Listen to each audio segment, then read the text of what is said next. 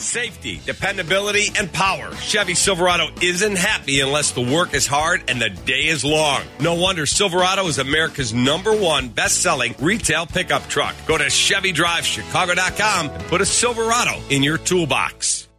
Football is football no matter where you play it. You got grass, you got cleats, and you got helmets with masks on them. It's the WGN Radio Football Podcast. 180, what's up? Field sets up deep in the pocket with time. Oh, what a catch!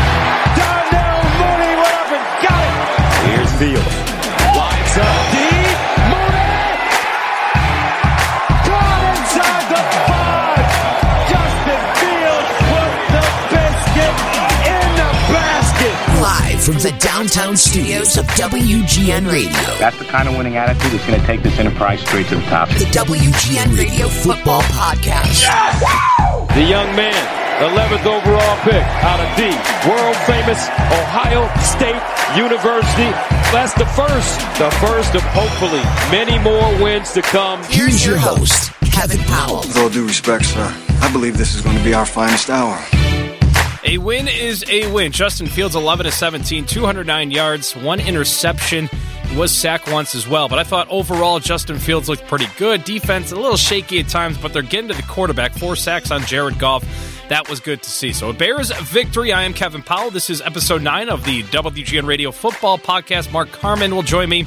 He's the uh, host of uh, and OB pregame and postgame on WGN Radio. So he joined me uh, after the game to recap this. Uh, a lot of talk about who's calling plays, and Matt Nagy was asked about it leading up to the game. Kind of just talked in circles. Really didn't give a firm answer of who would be calling the plays, and even after the game, he wouldn't really get into it. I'd play some audio from him, but it's uh, it's long worded, and uh, he doesn't say a whole lot. But he did eventually say, "I thought Bill did a great job calling the plays." So there you have it. This is what Justin Fields had to say about Bill Lazor's play calling. You know, Bill, he's he's up in the box, so his voice is always calm. That's the one thing I like. You know, coach, it's harder for him to be calm when he has to focus on the defense, focus on special teams. So, um, you know, um, his voice is calm. He's he's up there up there in the box, seeing field well, and uh, he he he did a great job calling plays today. And look, we did see a lot of things that that we've all been hollering for, especially with Justin Fields.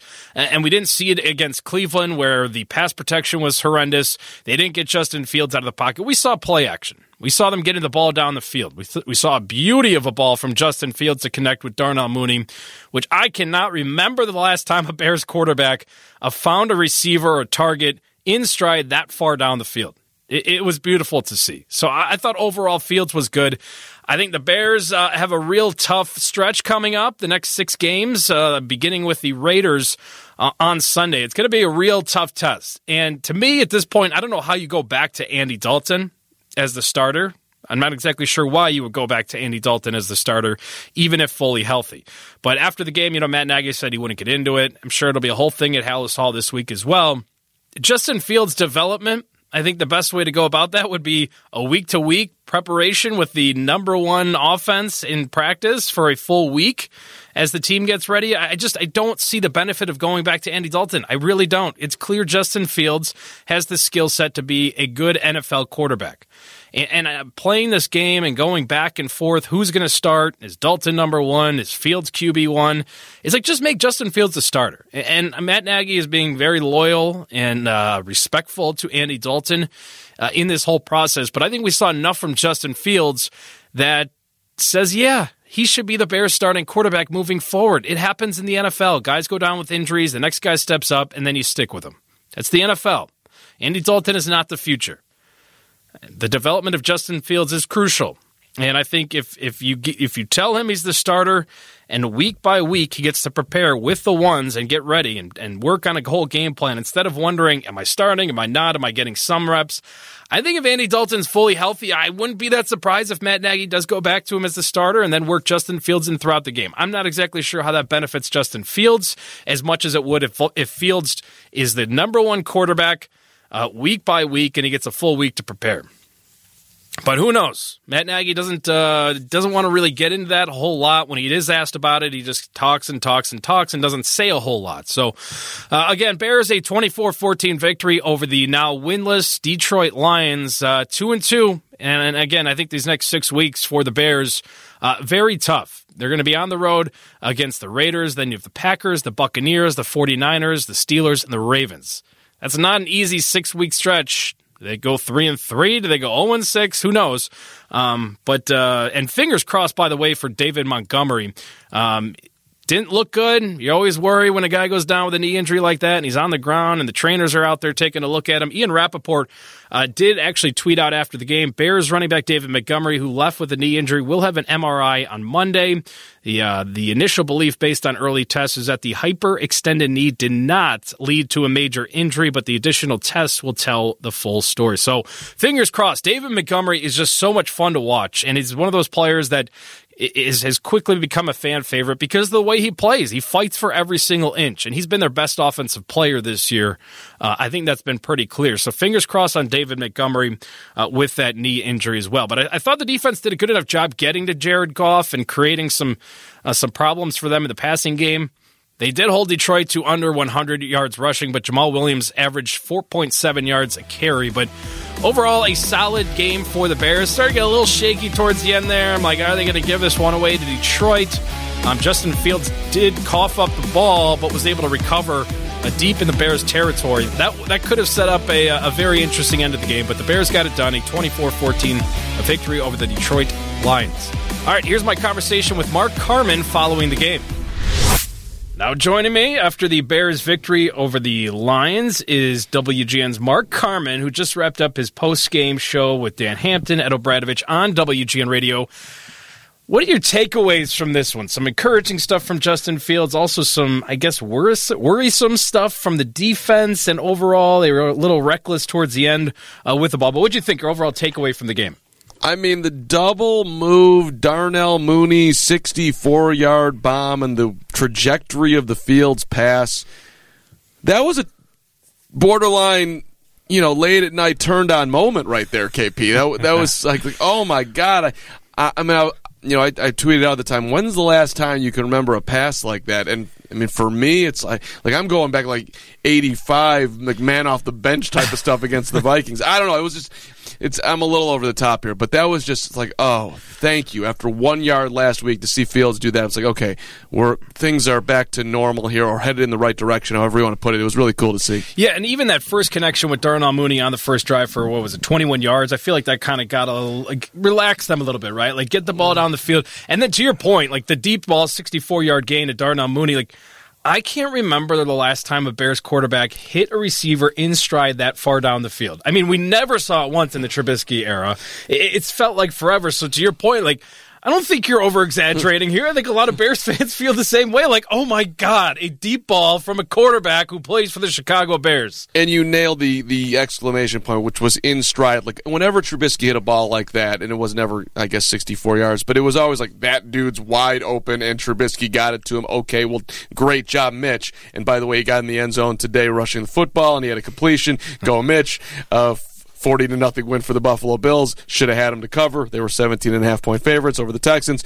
I digress. But that was in stride on a great double move. Bill Lazor play calling, all of it coming together. I don't care that it was against the Lions. That was sweet. And well, you mentioned Bill Lazor. What what did you think of Lazor's?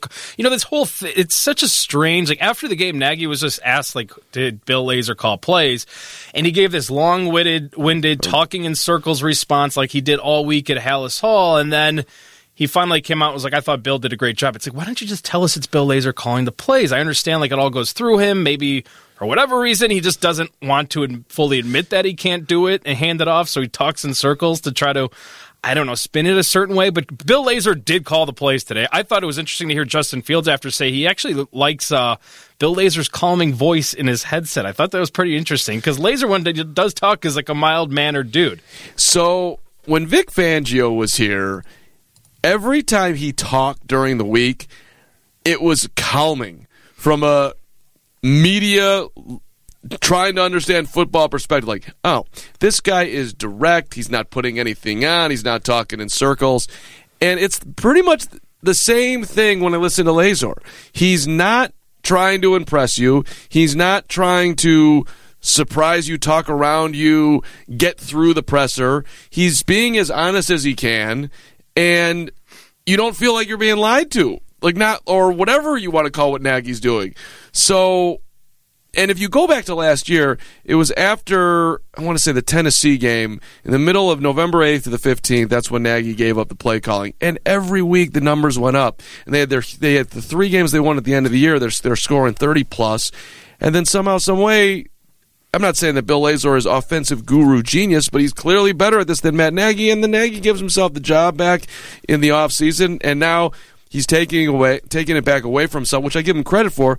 But uh, KP, I guess he's got this you know identity thing going on that he's genius play caller. And like my favorite moment today from Matt Nagy was when he was in a crouch, kind of on the sidelines, just maniacally cheering for his guys. That's you, dude. Just be the cheerleading head coach who gets along with everybody and is willing to have conversations.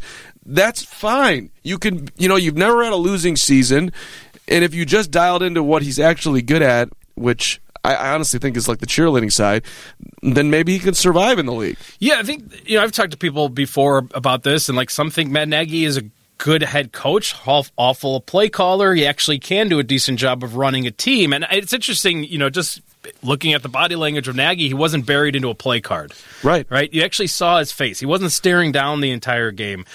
I don't know if this is some great answer and the Bears are headed to it in a much better direction because of it, but it was clear like they had a better better handle. It looked like a professional offense today from the Chicago Bears. I mean, right from the start, I heard you talking about it with Hampton OB on the postgame show. You had multiple tight ends out there. Like we didn't see that once in Cleveland, right? Throw a tight end. That's just basic football. You need some help blocking. Get your tight ends tight ends involved, and they did that right from the get go.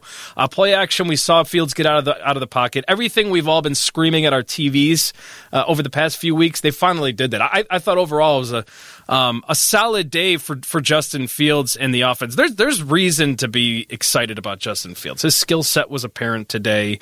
The the deep ball, which was absolutely perfect. Um, it just feels better with him out there. Now we still don't know for sure if he's starting next week, and I'm curious what you think. Like, isn't it crazy to think that he hasn't taken over the number one spot, or do you think it does go back to Dalton? So I didn't hear the post game pressers doing the show. Was he asked that?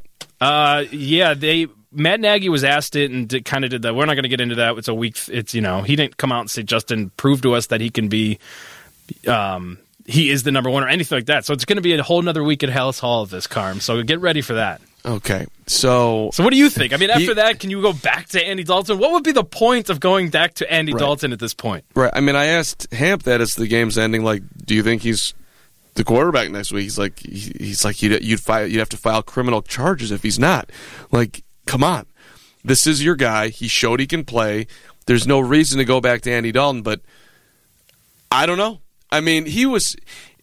Ham's take was that this was a way for him to protect himself by saying that that Dalton was still the number one in in the case that Fields doesn't play well. So maybe that's the case. And, and he also has an out too, saying like Andy's not quite there yet, and then him and Andy can have a conversation behind the scenes, like, hey, you know, I want to see what this guy can do, and I don't want to put you out there, even if you're at ninety percent. Whatever he would say to him.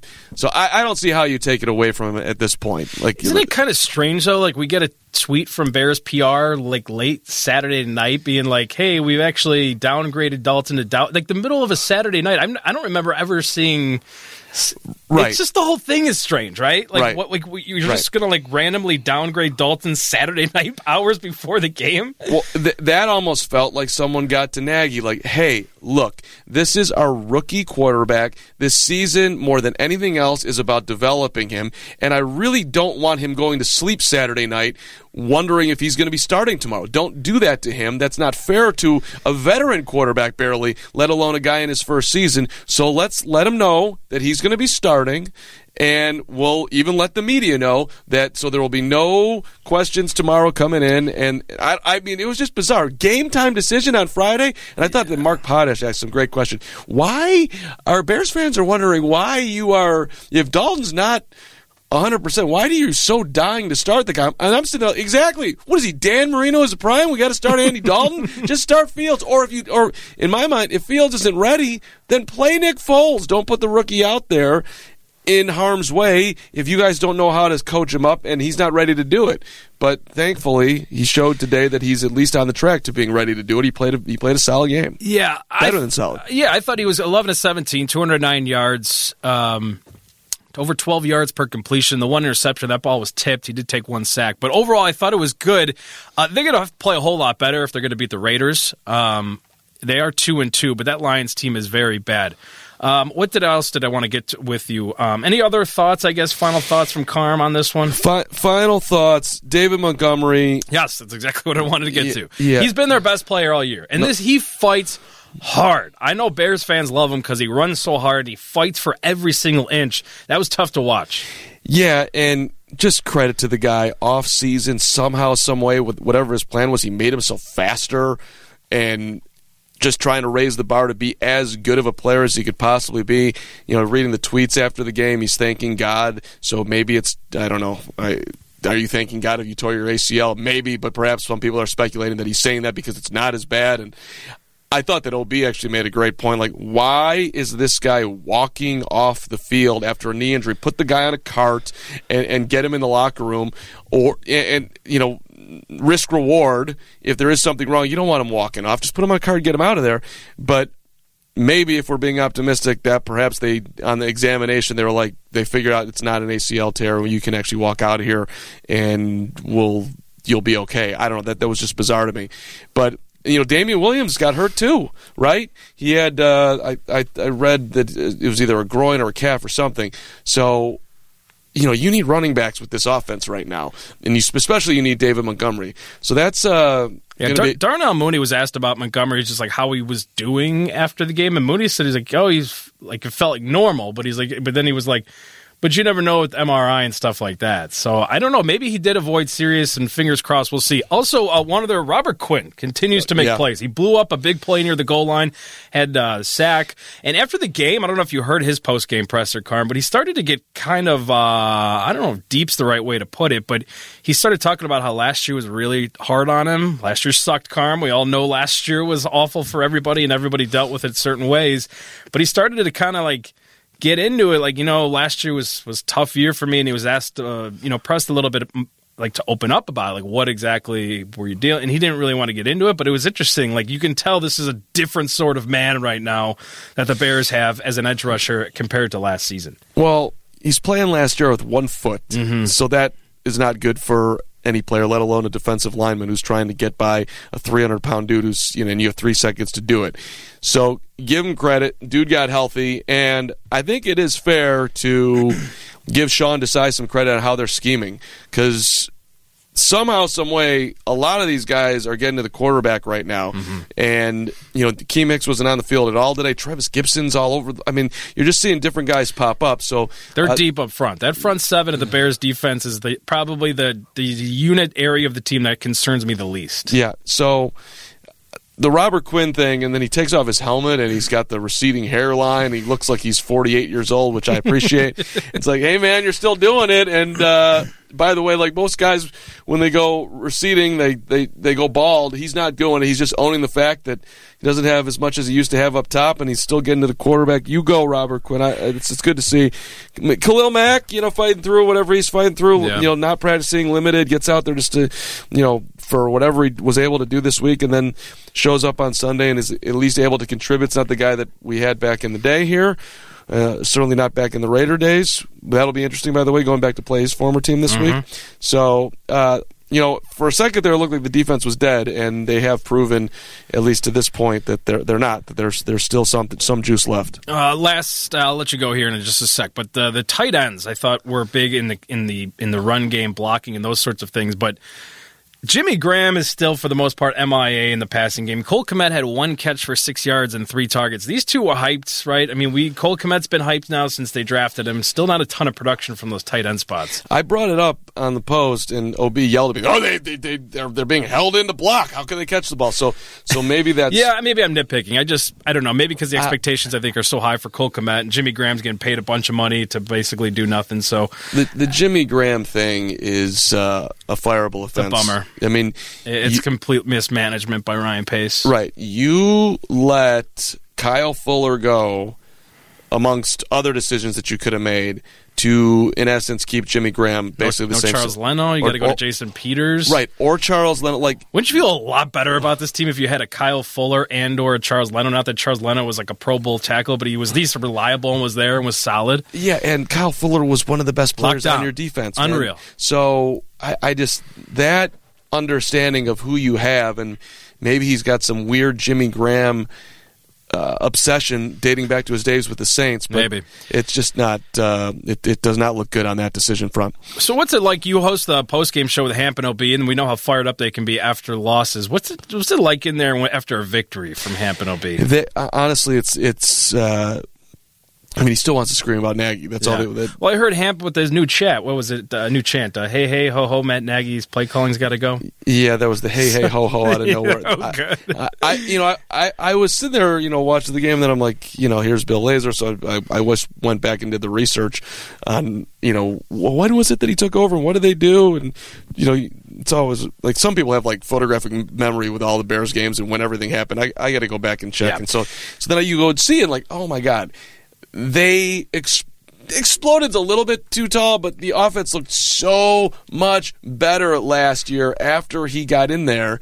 And so I just tee that up to start the show, and then all of a sudden, Hamp singing "Hey Hey Ho Ho." Matt Nagy's He's play playing. calling's got to go. So- so- All right, a win is a win. Bears are two and two. We're going to learn a lot about this team over the next four or five games. Carm, you've got Raiders, Packers, Bucks, 49ers, Steelers, Ravens before a Detroit game. This is things could really go south, or who knows? Maybe Justin Fields in the offense keeps improving. Prediction: Justin Fields or Andy Dalton will start at quarterback against the Raiders on Sunday. I'm going to say that they start Dalton and Fields will play a bunch.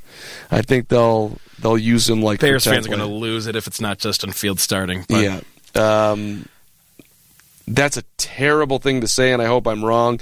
But sometimes Nagy, at least at times, can't get out of his own way. Mm-hmm. And this Dalton obsession, I mean, every time they went to the sidelines today, it was Dalton, Fields, and Nagy. We saw that a lot on TV. I don't know how much you were watching this, the screen being out there.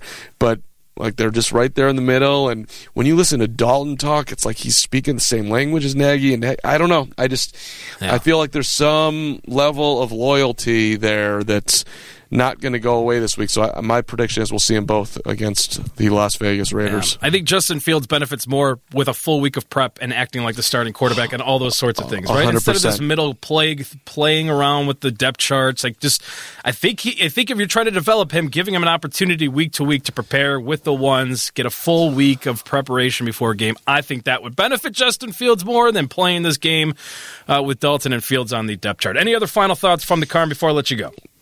I got nothing. KP, always good to be with you, brother. Thanks, Carm. All right, thanks to Carm for jumping on after the Bears' victory over the Lions.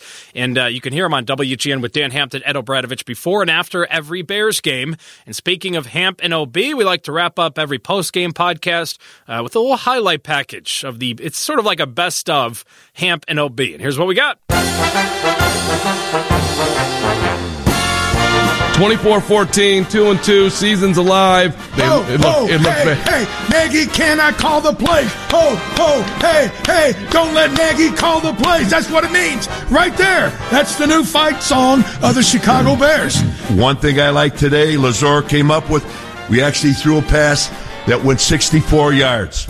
My, my. Isn't that amazing if you try to attempt to go downfield, what could happen? Congratulations to the Bears for a victory, even though it's against the, what now, 0 4 Detroit Lions.